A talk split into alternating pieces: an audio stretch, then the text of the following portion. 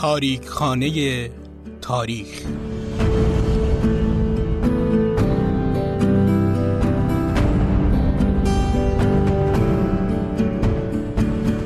در تاریخ خانه تاریخ عکس هایی از تاریخ دیروز و امروز رو ظاهر می کنیم و برای شما شرح میدیم.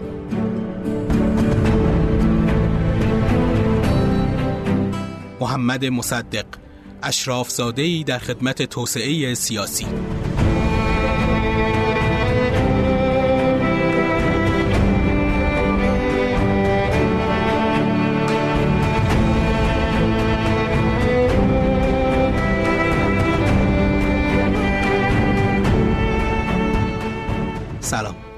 محمد نازمی هستم و شما بیستمین قسمت از پادکست تاریخانی تاریخ رو میشنوید.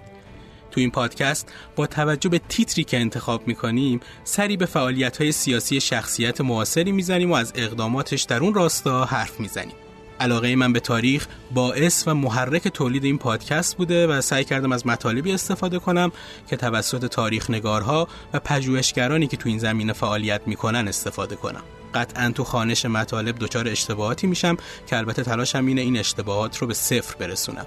ولی امیدوارم مشکلاتی که در اجرای این پادکست دارم رو بر من ببخشید و همچنان تو ادامه مسیر همراهمون باشید. قبل از اینکه بیشتر از نحوه تولید پادکست صحبت کنم این رو بگم که اگه علاقه به نوشیدن قهوه یا چای خوب ایرانی دارید تو توضیحات این قسمت آیدی توییتر دوست عزیز رو قرار دادم که می‌تونه تو این زمینه بهتون کمک کنه. حتما باش ارتباط بگیرید و با توجه به بازخوردهایی که می‌بینم مطمئنم که پشیمون نمیشید اما برگردم به صحبتی که داشتم. مطالبی که برای تاریخانی تاریخ انتخاب می‌کنم ممکنه تو هر قسمت جهتدار به نظر برسه. ولی وقتی این قسمت ها رو در کنار هم گوش کنید دید بهتری از اوضاع دورانی که ازش صحبت می‌کنم رو به شما دوستان عزیزم میده.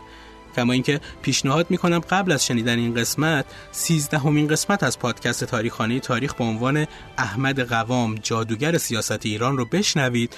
تا این دوتا مطلب که توسط تاریخ نگارانی با دیدگاه های متفاوت نوشته شده در قیاس با هم قضاوت یک طرفی از شخصیت ها رو ارائه نده. تو این قسمت می‌خوام از شخصیتی که خدمات زیادی برای توسعه سیاسی در ایران داشته صحبت کنم. محمد مصدق سیاستمدار حقوقدان نماینده هشت دوره مجلس شورای ملی استاندار وزیر و دو دوره نخست وزیر ایران.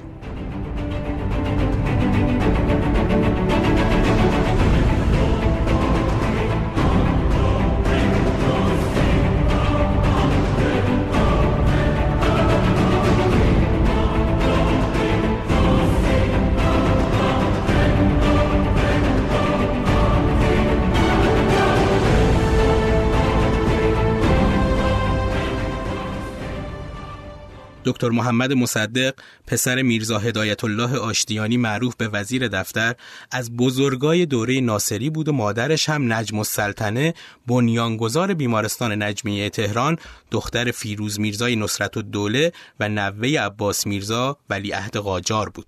اجداد مصدق چندین نسل مصطوفی بودن و در واقع نواده محسن آشتیانی صدر اعظم دوره فتلی شاه بودن.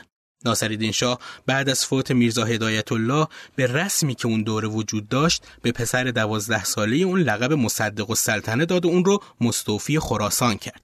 مصدق دوست داشت ادامه تحصیل بده و به فرمان استیفای خراسان راضی نبود. برای همین چند سال بعد به اروپا رفت و بعد از گرفتن مدرک دکترا تو رشته حقوق از سوئیس سال 1293 به ایران برگشت. مصدق از این تاریخ به بعد تا پایان قاجار مسئولیت های مختلفی رو به عهده گرفت مثل تدریس توی مدرسه علوم سیاسی، معاونت وزارت مالی، ریاست کل محاسبات، والیگری فارس و آذربایجان، وزارت امور خارجه و نمایندگی دوره پنجم مجلس شورای ملی. توی دوران پهلوی هم توی مجلس ششم، چهاردهم و شانزدهم نماینده مجلس شورای ملی شد. از آثار مصدق میشه به این کتاب ها اشاره کرد. کاپیتولاسیون و ایران، دستور در محاکم حقوقی، شرکت های سهامی در اروپا، اصول قواعد و قوانین مالیه در ممالک خارجه و ایران قبل از مشروطیت و دوره مشروطه. دکتر مصدق مسلما یک وطن پرست بزرگ بود، یک ناطق قوی بود یک حقوقدان بسیار مسلط به مسائل حقوقی بود نخستین ایرانی بود که به دریافت دکترای حقوق نایل شد و در تمام مدت عمرش هم مخالف شدید سیاست بریتانیا در ایران بود که اون رو عامل اصلی بدبختی های ایران می‌دونست و رهبر بیچون و چرای نهضت ملی ایران و نهضت ملی شدن نفت بود. دکتر مصدق برای اعتراض به تخلفات انتخاباتی مجلس 16 هم از ملت دعوت کرد تا روز 22 مهر ماه 1328 جلوی کاخ مرمر تجمع کنند. خودش هم همراه 19 نفر دیگه وارد کاخ شدن و بعد از تقدیم خواسته هاشون به شاه تحسن کردند. جواب شاه به تحسن نشون می‌داد که قصد تغییر روش رو نداره. برای همین این گروه 20 نفره تحسن رو ترک کردن و توی منزل دکتر مصدق در خیابان کاخ دور هم جمع شدن و جبهه ملی رو بنیانگذاری کردند. برنامه جبهه ملی سه تا ماده داشت. یک تجدید در قانون انتخابات دو تجدید نظر در قانون مطبوعات سه تجدید نظر در قانون اصول حکومت نظامی اسم جبهه ملی رو هم دکتر حسین فاطمی پیشنهاد کرد و اولین فعالیت سیاسی این حزب هم دعوت مردم برای حضور توی میتینگ بزرگ میدان بهارستان در 18 بهمن ماه 1328 بود. مهمترین گروه هایی که جبهه ملی رو تشکیل می‌دادند این گروه ها بودند. حزب ایران که تنها و اولین حزبی بود که به جبهه ملی ملحق شد و از برجسته ترین تکنوکرات های ملیگرا و دموکرات ایران تشکیل شده بود. از معروفترین اعضای حزب ایران میشه به علی شایگان، کریم سنجابی و اللهیار صالح اشاره کرد. دومین گروه سازمان نظارت بر آزادی انتخابات بود که به رهبری دکتر مزفر بقایی و برای مبارزه انتخاباتی دوره 16 هم به وجود اومد. گروه سوم حزب ملت ایران بود که با رهبری داریوش فروهر توی آبان 1330 تشکیل شد. چهارمین گروه هم نهزت خداپرستان سوسیالیست بود که سال 1322 با اسم جمعیت آزادی مردم ایران توسط محمد نخشب تأسیس شد و توی سال 1323 به نهزت خداپرستان سوسیالیست اسمش رو تغییر داد. این حزب بعد از اینکه به جبهه ملی ملحق شد با حزب ایران ائتلاف کرد و بعد از کودتای 28 مرداد به حزب مردم ایران اسمش رو تغییر داد. گروه های دیگه هم مثل جمعیت فدایان اسلام، مجمع مسلمانان مجاهد با رهبری شمس قنات آبادی و خیلی های دیگه هم تو برهی از زمان عضو جبهه ملی بودن. با وجود این هسته اولیه جبهه ملی رو که در اعتراض به انتخابات مجلس 16 هم به وجود اومد سه تا گروه تشکیل می‌داد. یک گروه که سیاستمدارهای ضد دربار بودند، گروه دوم که سیاستمداران مرتبط با بازار بودند و سومین گروه که مهمترین گروه محسوب می‌شد جوانهای رادیکال و تحصیل کرده توی غرب بودند. در نهایت 29 فروردین 1329 نتیجه رأی مجلس 16 هم در تهران اعلام شد که 8 نفر از 12 نفر از اعضای جبهه ملی وارد اون مجلس شدند و دکتر محمد مصدق هم به عنوان نفر اول در تهران اعلام شد. باید توجه داشته باشیم که این شرکت نفت اینجور نبوده که فقط یک کمپانی اقتصادی بازرگانی و صنعتی خارجی هست که یک امتیازی رو گرفته داره کار خوش انجام میده.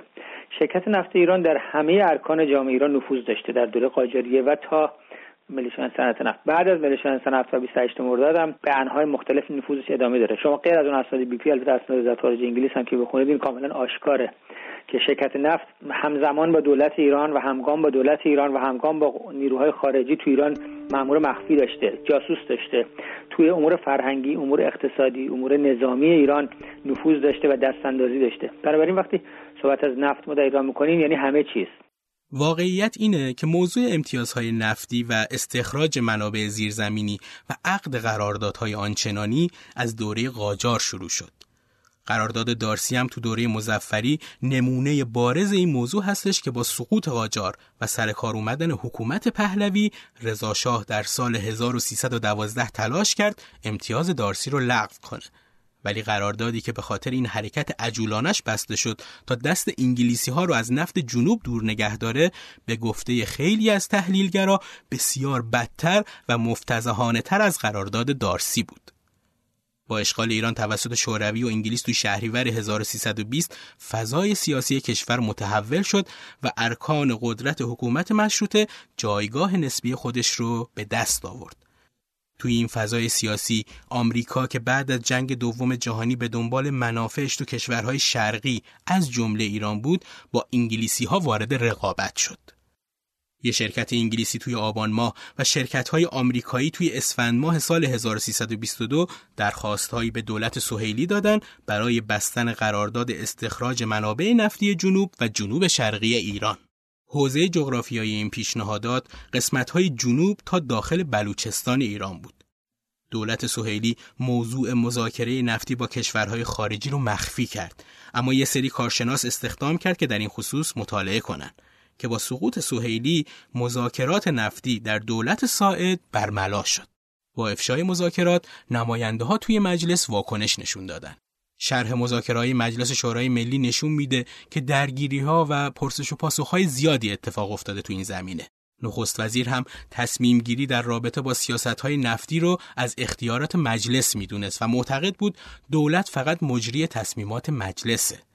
نماینده ها برای اعطای امتیاز نفت شمال اختلاف نظر داشتند. اما مصدق توی این زمان به خاطر سیاست موازنه منفی کلا مخالف اعطای هر نوع امتیازی به کشورهای متقاضی بود.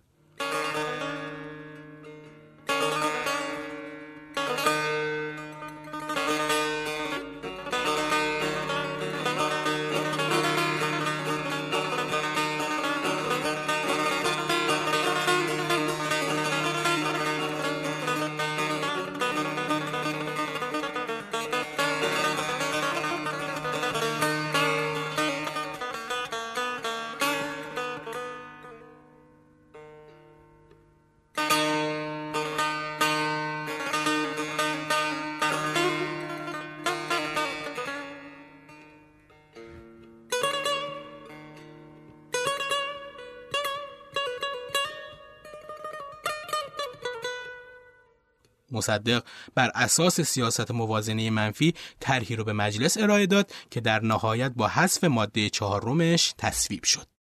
اما این چهار ماده از چه مواردی تشکیل شده بودند؟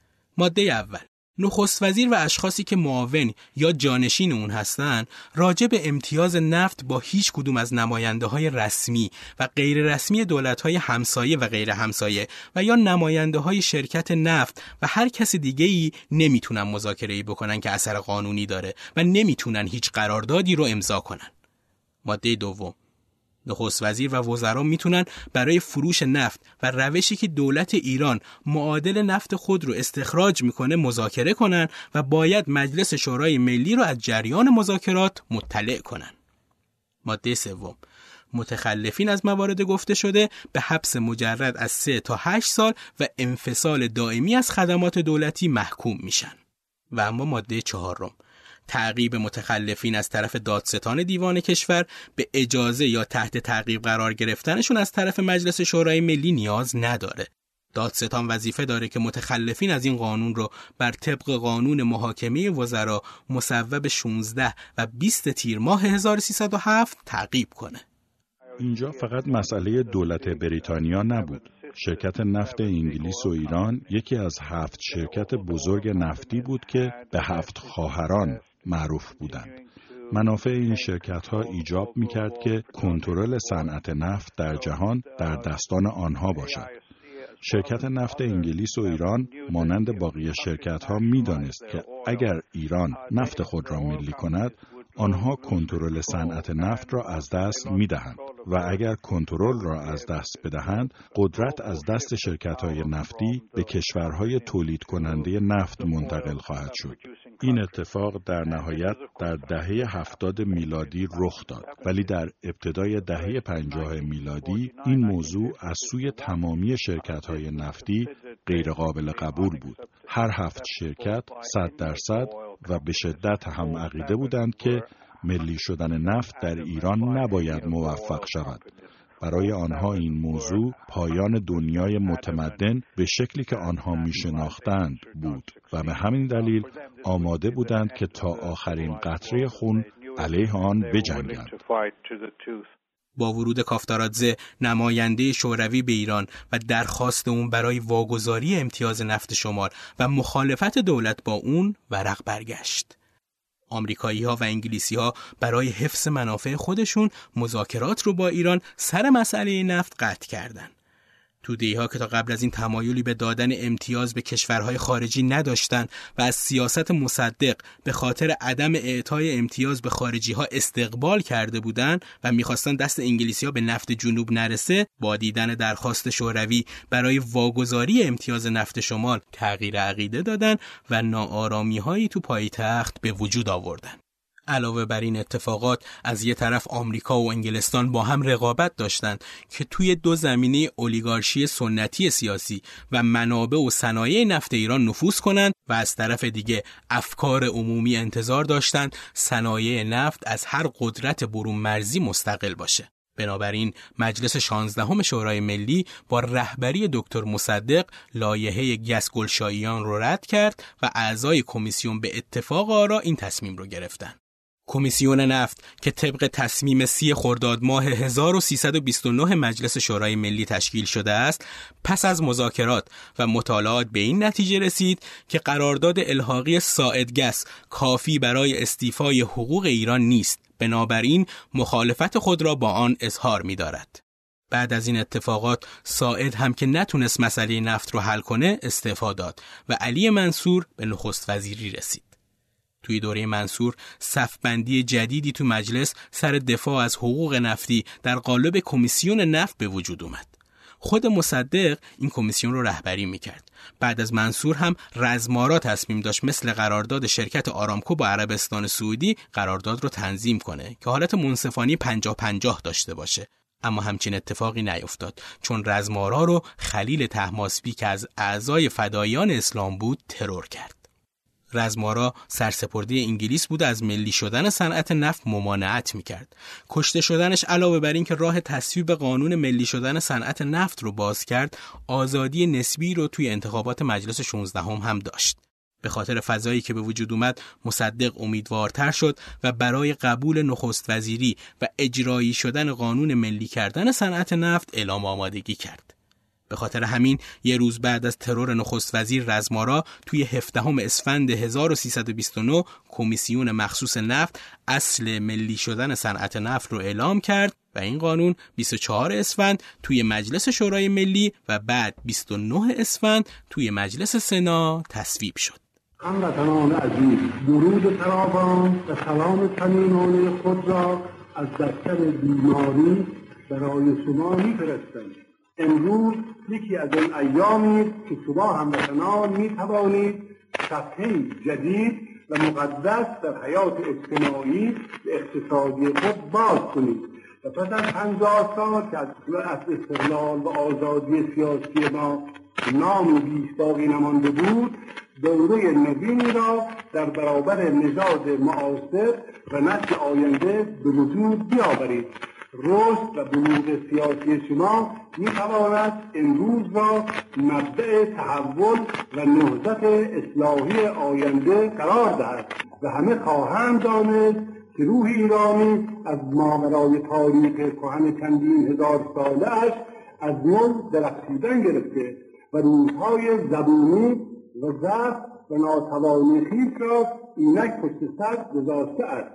هیچ چیز جز اراده آهنین شما نمی‌توانست این زنجیرهای جانترسا و گران را از میان بردارد کمیسیون نفت مجلس طرح نه ماده رو در چارچوب ملی شدن نفت تصویب کرد و رسما خلع انگلیس از نفت جنوب رو اعلام کرد. این حرکت دومین جنبش اجتماعی توده‌ای قرن بیستم بود که بعد از انقلاب مشروطیت به نتیجه رسید. اردیبهشت ماه سال 1330 مجلس با 79 رأی موافق از مجموع صد رأی دکتر محمد مصدق رو به نخست وزیری انتخاب کرد. مصدق به شرطی نخست وزیری رو قبول کرد که گزارش کمیسیون نفت مبنی بر اجرای قانون ملی شدن صنعت نفت تصویب بشه. شاه هم دهم اردیبهشت ماه 1330 فرمان نخست وزیری مصدق رو امضا کرد. بعد از نخست وزیر شدن مصدق دیگه کانون توجه عموم نه فقط مجلس بلکه نخست وزیر و خیابون ها بودند که در واقع مرکز قدرت جبهه ملی محسوب می شدن. از طرفی هم آیت الله کاشانی به مردم اعلام کرد که تا وقتی جبهه ملی این مبارزه مقدس و ملی علیه انگلیس رو ادامه بده کاملا از مصدق پشتیبانی می‌کنه. توی پیروزی نهضت ملی شدن صنعت نفت و به قدرت رسیدن مصدق سه زل حضور داشتن که مسلم نبود هر کدوم از اونا می‌تونست باعث شکست نهضت بشه. این سزل افکار عمومی، حمایت های تشکل های مذهبی و تلاش اقلیت مجلس بودند. مصدق از همون شروع کارش با دو تا دغدغه کابینش رو تشکیل داد. یکی اجرای قانون ملی شدن نفت و اون یکی اصلاح قانون انتخابات. 22 تیر ماه مصدق از مجلس تقاضای اختیارات شش ماهه داشت که بتونه یه سری اصلاحات انجام بده که مهمترینش این موارد بودن. قانون انتخابات، شهرداری ها، امور مالی و اقتصادی، بهره برداری از منابع نفت کشور و سازمان های اداری. اون همینطور می‌خواست شورای محلی توی روستاها ایجاد کنه. مصدق پست وزارت جنگ رو هم از شاه درخواست کرد که شاه با این تقاضاش مخالفت کرد. مصدق هم به این دلیل استعفا داد و قوام جای اونو گرفت. اما اتفاقاتی افتاد که وضعیت رو تغییر داد. در واقع این باور دکتر مصدق که اولا به عنوان نخست وزیر باید ارتش تحت فرمان او باشه و نه فرمان شاه و دو اینکه گمانش این بود که ارتش یکی از مراکز مهم حمایت شاه و به گمانش مخالفت با دکتر مصدق بدل شده و به همین خاطر احساس کرد که باید این فرمانداری کل رو از شاه بگیره و وقتی که در 25 تیر میره و با شاه صحبت می‌کنه و میگه که من باید وزارت جنگ رو خودم عهدهدار بشم. استعفای مصدق منتشر شد. قوام اعلامیه شدید و لحنی صادر کرد و در مقابل اون آیت الله کاشانی هم اعلامیه شدیدی صادر کرد که به اعلامیه قوام برانداز مشهور شد. کاشانی از طرفی هم با مطبوعات مصاحبه کرد و به شدت از مصدق طرفداری کرد و اون رو بزرگترین صد راه جنایت های حکومت دانست و قوام رو فردی معرفی کرد که زندگیش پر از خیانت و ظلم و ستمه. این عوامل باعث شد که مردم در سی تیر ماه 1331 قیام کنند.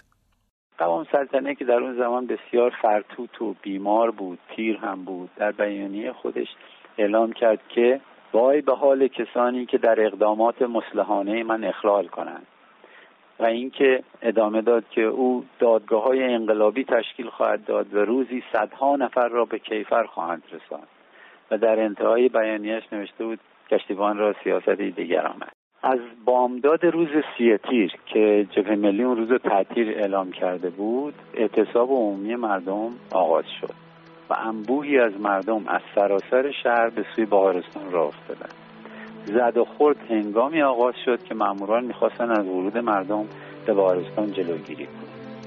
اعضای حزب توده هم با لباس متحد شکل پیراهن سفید اصلا فراموش نمی‌کنم پیراهن سفید شلوار خاکستری.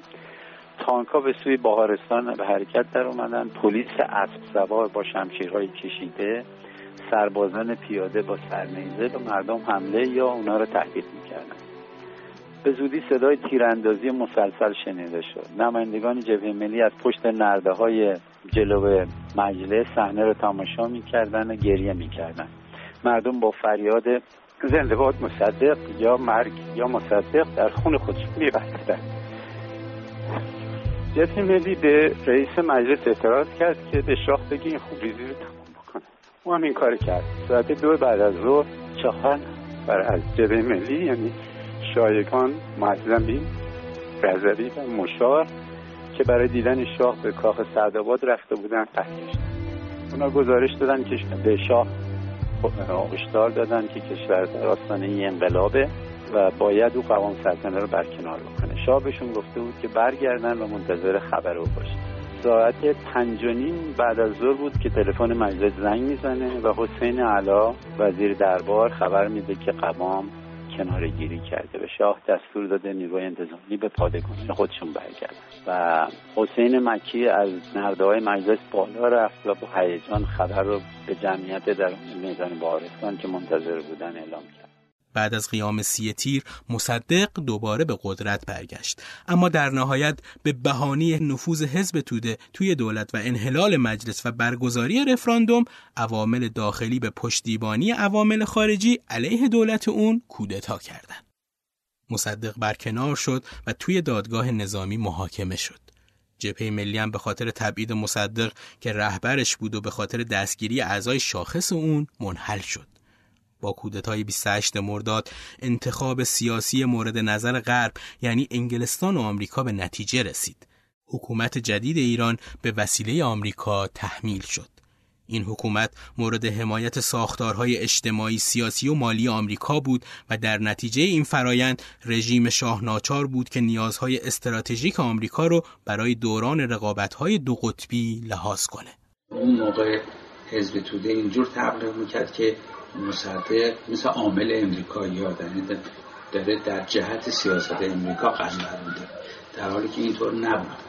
و واسه همینم مصدق در حقیقت توده ها رو اینو به صلاح چیزهای روسی لقب داده بود بهشون.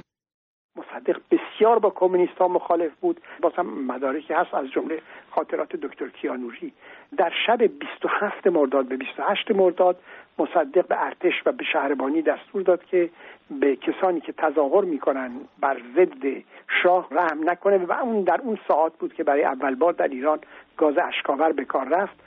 مردمی که تو خیابون در خیابون ناصر خسرو با همایون و میدان سپه اون زمان نمی‌دونم اسامیشون قطر عوض شده بودند دیدند که ارتش دخالت کرده بر ضد مخالفین شاه و شروع کردن به فریاد جاوید شاه گفتن و اولین فریادهای جاوید شاه و زنده باد زاهدی در ساعات شب 27 مرداد به 28 مرداد در تهران شنیده شد. این هم در اخبار مختلف هست و در خاطرات مختلف هست.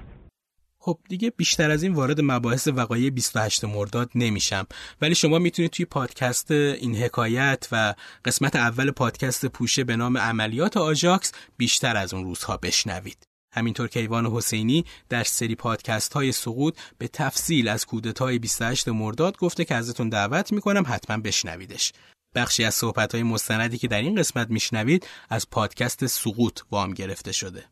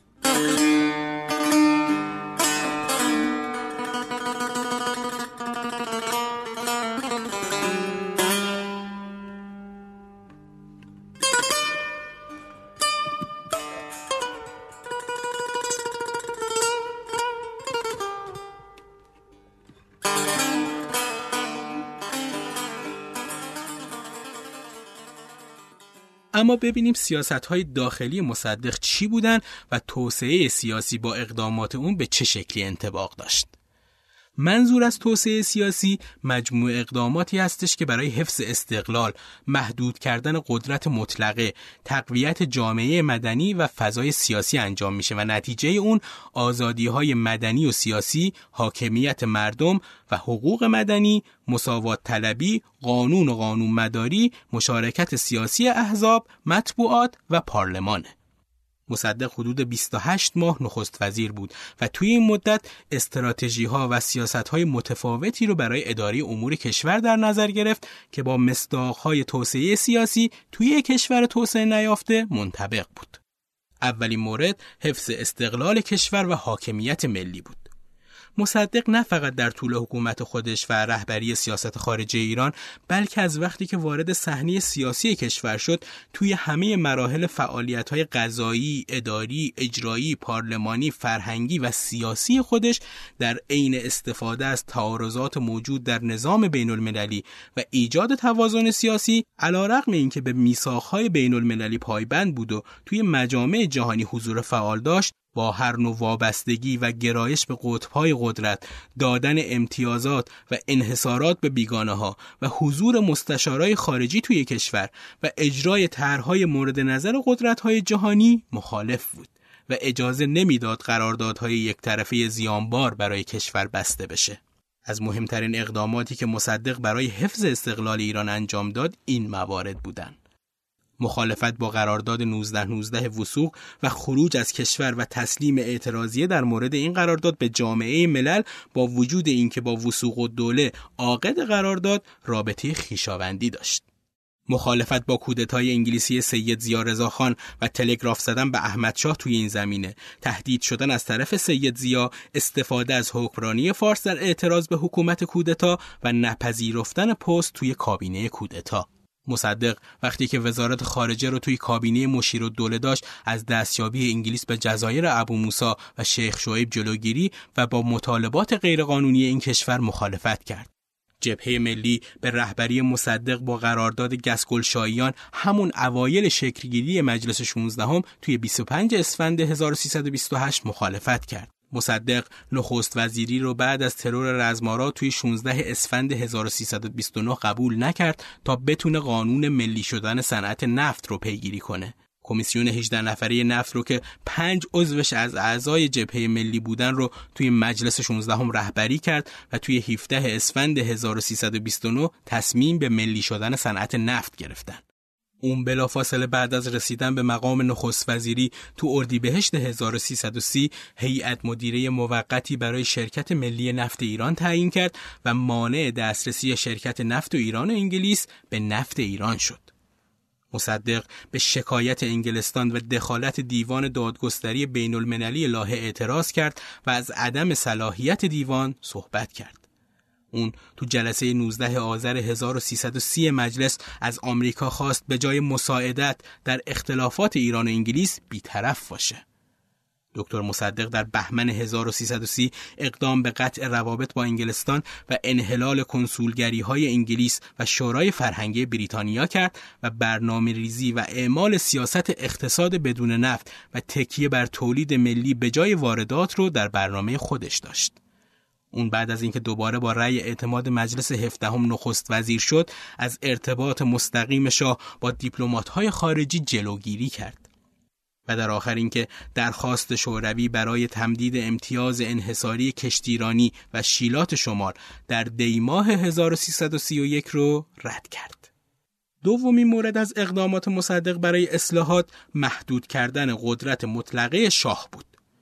مصدق جزو معدود نخست وزیرایی بود که به طور کاملا آشکار در مقابل شاه ایستاد و برای اولین بار توی دوران پهلوی شاه رو به موجودی کنشپذیر و سردرگم تبدیل کرد. اون با اقداماتش برخورداری شاه رو از اختیاراتی که مجلس مؤسسان بهش داده بود عملا ناممکن کرد و اون رو از حق وتوی تعلیقی مصوبات پارلمان ناکام کرد.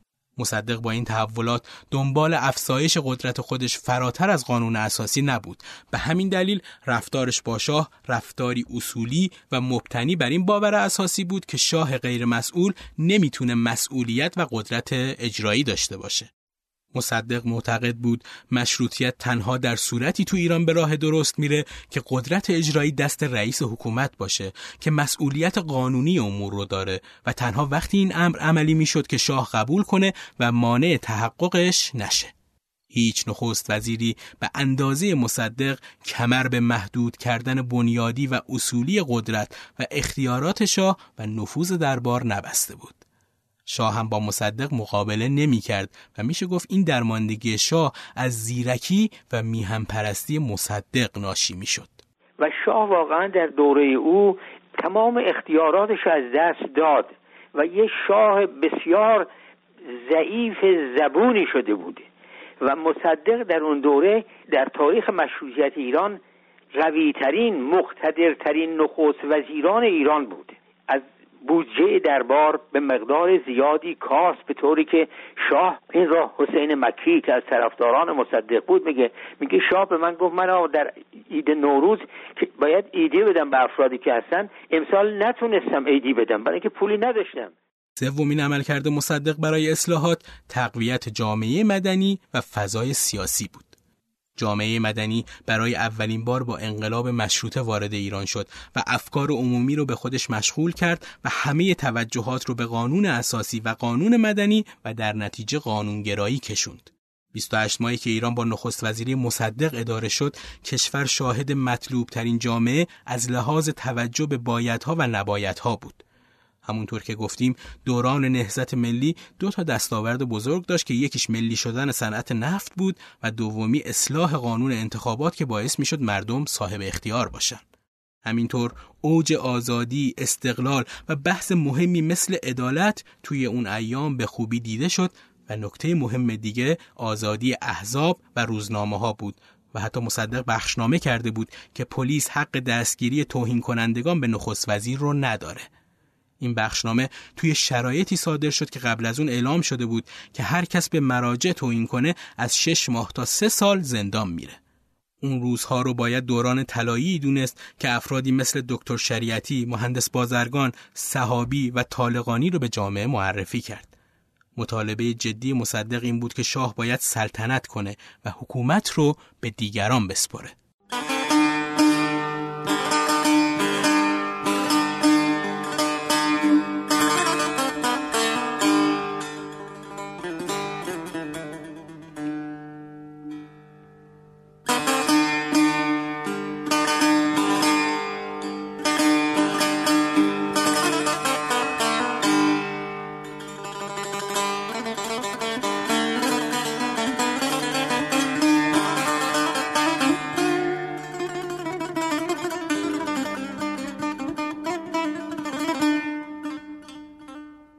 اقدامات دیگه مصدق برای اصلاحات آزادی مطبوعات بود. تحلیل های تاریخی نشون میده که بعد از کنارگیری رضا شاه از قدرت استقلال و آزادی محور مطالبات سیاسی مردم بود که عملی شدنش به عهده دکتر مصدق و نهزت ملی قرار گرفت. منبع مشروعیت دولت مصدق هم اقتدار قانونی و مردمی بود. بنابراین رهبری که همچین مشروعیتی داشت نه تنها با مخالفان خودش برخورد حسوی و خشن انجام نمی‌داد بلکه بیشترین تحمل و مدارا رو در برابر اونها نشون می‌داد. واکنش مصدق در برابر مخالفان مطبوعات به طور کلی و مطبوعات منتقد و مخالف به خصوص مواردی که از رکیک ترین الفاظ استفاده می‌کردن این بود که قانونی برای مطبوعات تصویب کرد که بیشترین حق رو برای مخالفان پیش بینی کرده بود. همینطور دستگاه دولتی را از برخورد با مطبوعات مخالف یا منتقدش برحذر کرد. به خاطر اینه که دوره حکومت مصدق اصر مطبوعات آزاد محسوب میشه. اقدامات دیگه مصدق پرداختن به حقوق مدنی و اقدامات رفاهی بود. مصدق برنامه داشت اواید حاصل از ملی شدن صنعت نفت رو به تقویت بنیه اقتصادی کشور و ایجاد رفاه عمومی اختصاص بده. نفت رو در می آوردن استخراج می‌کردن تصفیه می‌کردن میفروختن. مالیات خودشون رو به دولت خودشون می‌دادن و از سود یه درصدی به ایران می‌دادن. در اون سالها درآمد دولت انگلیس از مالیاتی که از شرکت نفت گرفته بود چندین برابر درآمد ایران بود. از نفتی که مال ایران بود. و وقتی که ایران می‌گفت خب دفترها رو باز کنید می‌گفتن نمیشه برای اینکه این منافع ملی ما رو امنیت ملی ما رو به خطر میزه برای قانون ملی شدن صنعت نفت برای این است که ملت ایران از یک طرف بندهای سیاسی را از گردن خود بردارد و از طرف دیگر به فقر و بدبختی غلبه کند. مصدق با اصلاح قانون انتخابات مجلس بعد از اینکه اختیارات قانونگذاری از دو مجلس شورای ملی و سنا رو گرفت 119 لایحه رو برای اصلاح امور داخلی کشور تصویب کرد که به بعضی از مواردش اشاره می کنم. قانون لغو گرفتن هر نوع عوارض از روستاها قانون بیمه های اجتماعی کارگران ساختن باشگاه برای نابینایان و احداث 1200 بابخانه ضد زلزله در قزوین مشارکت سیاسی از اقدامهای دیگه دکتر مصدق بود. شهرتی که مصدق داشت بیشتر ناشی از مبارزه برای دو تا هدف اساسی بود. مشروط خواهی سریح در داخل و همینطور سیاست سرسختانی موازنه منفی در خارج از کشور که هدفش تضمین استقلال از سلطه خارجی بود. حامیان مصدق برخلاف خواستگاه اشرافی اون اغلب از طبقات متوسط جامعه بودند و به لحاظ فساد ناپذیری شخصیت معروف و مشهوری داشت. گفتمان غالب دوره نخست وزیری مصدق گفتمان استقلال و آزادی بود. مشی و مرام و مجموع برنامه ها و عملکردها و اعتقادات دکتر مصدق بیشترین نزدیکی رو با شاخص های توسعه سیاسی داشت. بنابراین میشه گفت که ایران در دوره مصدق که دوره گذار کوتاهی بود شاهد سطح مناسبی از توسعه سیاسی بود. گرچه عمر چندان زیاد نبود. مصدق در طول نخست وزیریش دو تا استراتژی خیلی پر اهمیت رو مطرح کرد و تقریبا به هر دوی اونها عمل کرد. یک زنده کردن قانون اساسی به عنوان میراث پرارزش جنبش مشروطه و میثاق ملی که بر اساس اون اول قدرت ناشی از ملت و دوم همه افراد در برابر قانون یکسان هستند. با تکیه بر اصول قانون اساسی شاه باید سلطنت کنه نه حکومت. نقطه قوت استراتژی دکتر مصدق انتقال قدرت از دربار به پارلمان بود. و دوم دکتر مصدق مصمم بود انگلیس رو از منابع نفتی جنوب برکنار کنه و حق حاکمیت ملی در تمام منابع ثروت کشور رو به ایران برگردونه. که این دو مورد برای اولین بار در تاریخ ما اتفاق می افتاد و ارزش زیادی داشت. این گمان که محمد رضا شاه در دهه 20 کاملا پذیرفته بود که یک نقش نمادین داشته باشه پادشاه صرفا مشروطه باشه درست نیست. شاه گمانش این بود بیشه کم از همون روز اولی که آمد سر کار که اگر پادشاه ایران اگر قدرت نداشته باشه اصلاح ایران هم شدنی نیست. و همین خاطر گاه پشت پرده گاه روی پرده تلاش ممتد داشت در دهه 20 که قدرت خودش رو بیشتر بکنه. حتی دیدیم که قانون اساسی رو هم عوض کرد و حقی برای خودش گرفت که پدرش نداشت. یعنی حق انحلال مجلس که در ترمیم قانون اساسی به پادشاه داده شد جزو حقوق پادشاه در قانون مشروطه نبود. ولی گمانش این بود که باید بتونه این حق رو داشته باشه تا بتونه از مشکلاتی که پیش میاد جلوگیری بکنه. یکی از دعواهای دائمی محمد رضا شاه با هم سفارت آمریکا و انگلیس در این دوران هم با نخست وزیران قدرتمندی چون از فروغی بگیرید تا قوام این بود که شاه بایستی دخالت در امور نکنه بایستی سلطنت بکنه نه حکومت. و شاه دائم سعی می‌کرد که بگه که بدون حضور من و بدون یک پادشاه قدرتمند ایران در خطر هم تجزیه هست و هم از توان تغییر برخوردار نخواهد بود تغییر و اصلاح. مصدق به لحاظ فساد ناپذیری شخصیت خیلی مشهوری داشت که علت اون هم دوری از اصرافکاری های اعیان و اشراف و همینطور زندگی در سطح طبقات متوسط بود.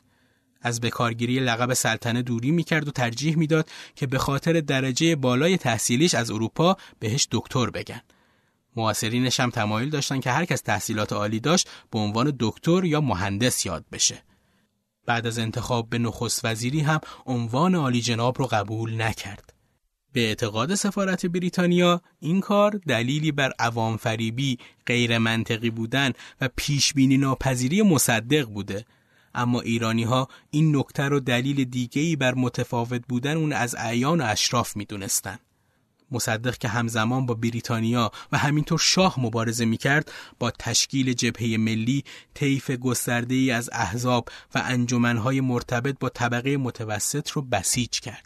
علاوه بر این مصدق پشتیبانی تعدادی از چهرهای برجسته به ویژه آیت الله کاشانی فعالترین روحانیون دوره در حوزه های سیاسی رو هم داشت.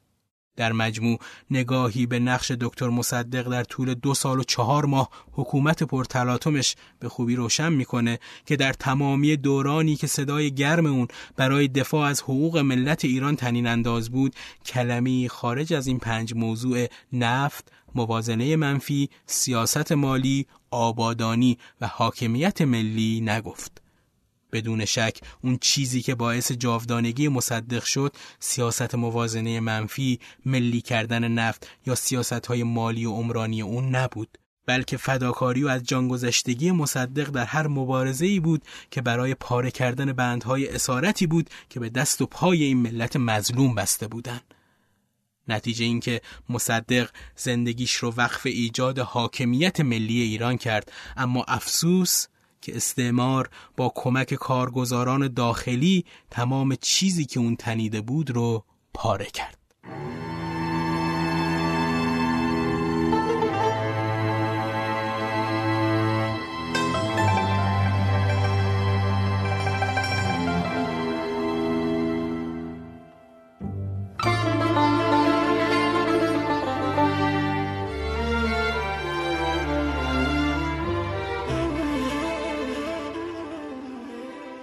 خب به پایان بیستمین قسمت از پادکست تاریخانی تاریخ رسیدیم. امیدوارم این مختصری که از تاریخ بیان می کنم انگیزه ای بشه تا بیشتر در این زمینه مطالعه کنیم.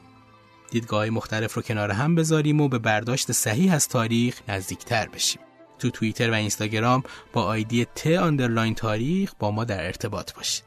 ممنون از اینکه همراهمون بودید. روز روزگارتون خوش.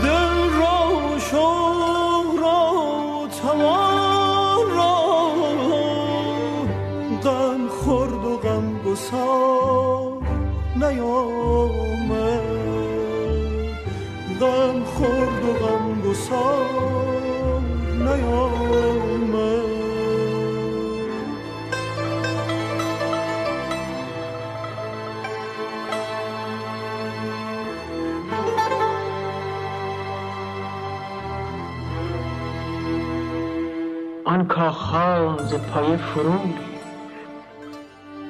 آن کاخها ز پایه فرو ریخت آن کرده ها به کار نیامد.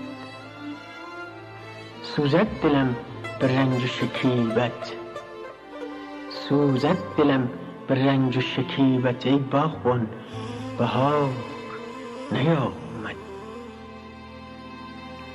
بشکفت بس شکوفه و پژمرد. اما گلی به بار نیامد. سوزد دلم به رنج و شکیبت. ای باغبان بهار نیامد. بشکفت بس شکوفه و پژمرد.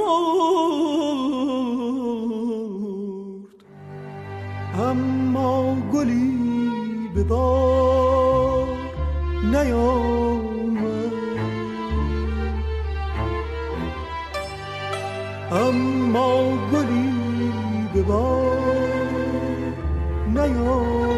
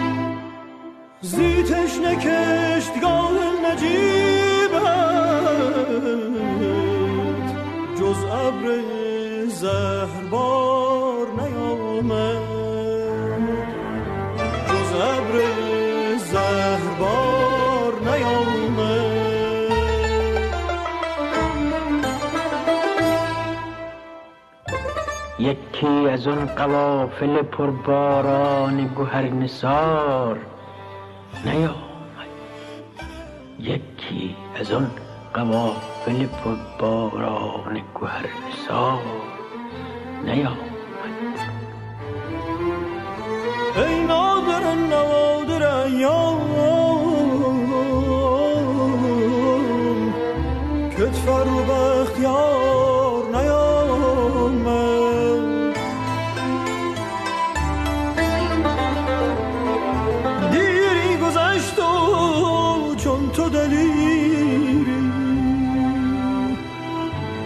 صف کارزار نیامد وان رنج بی حساب تو درداد چون هیچ در شمار نیامد. چون هیچ در شمار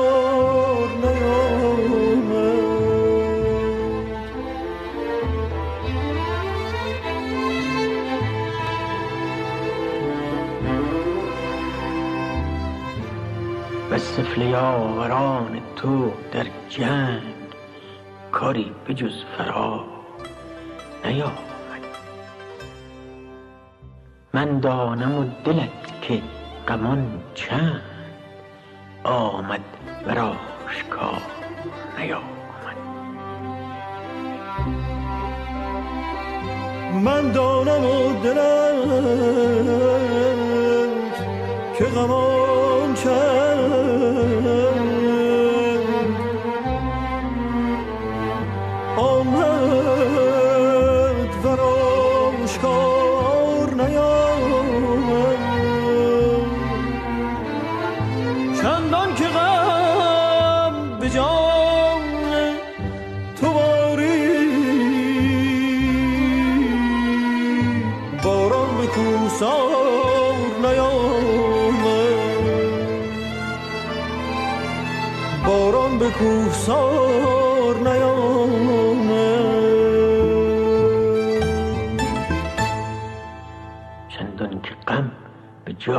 بارید باران به نیامد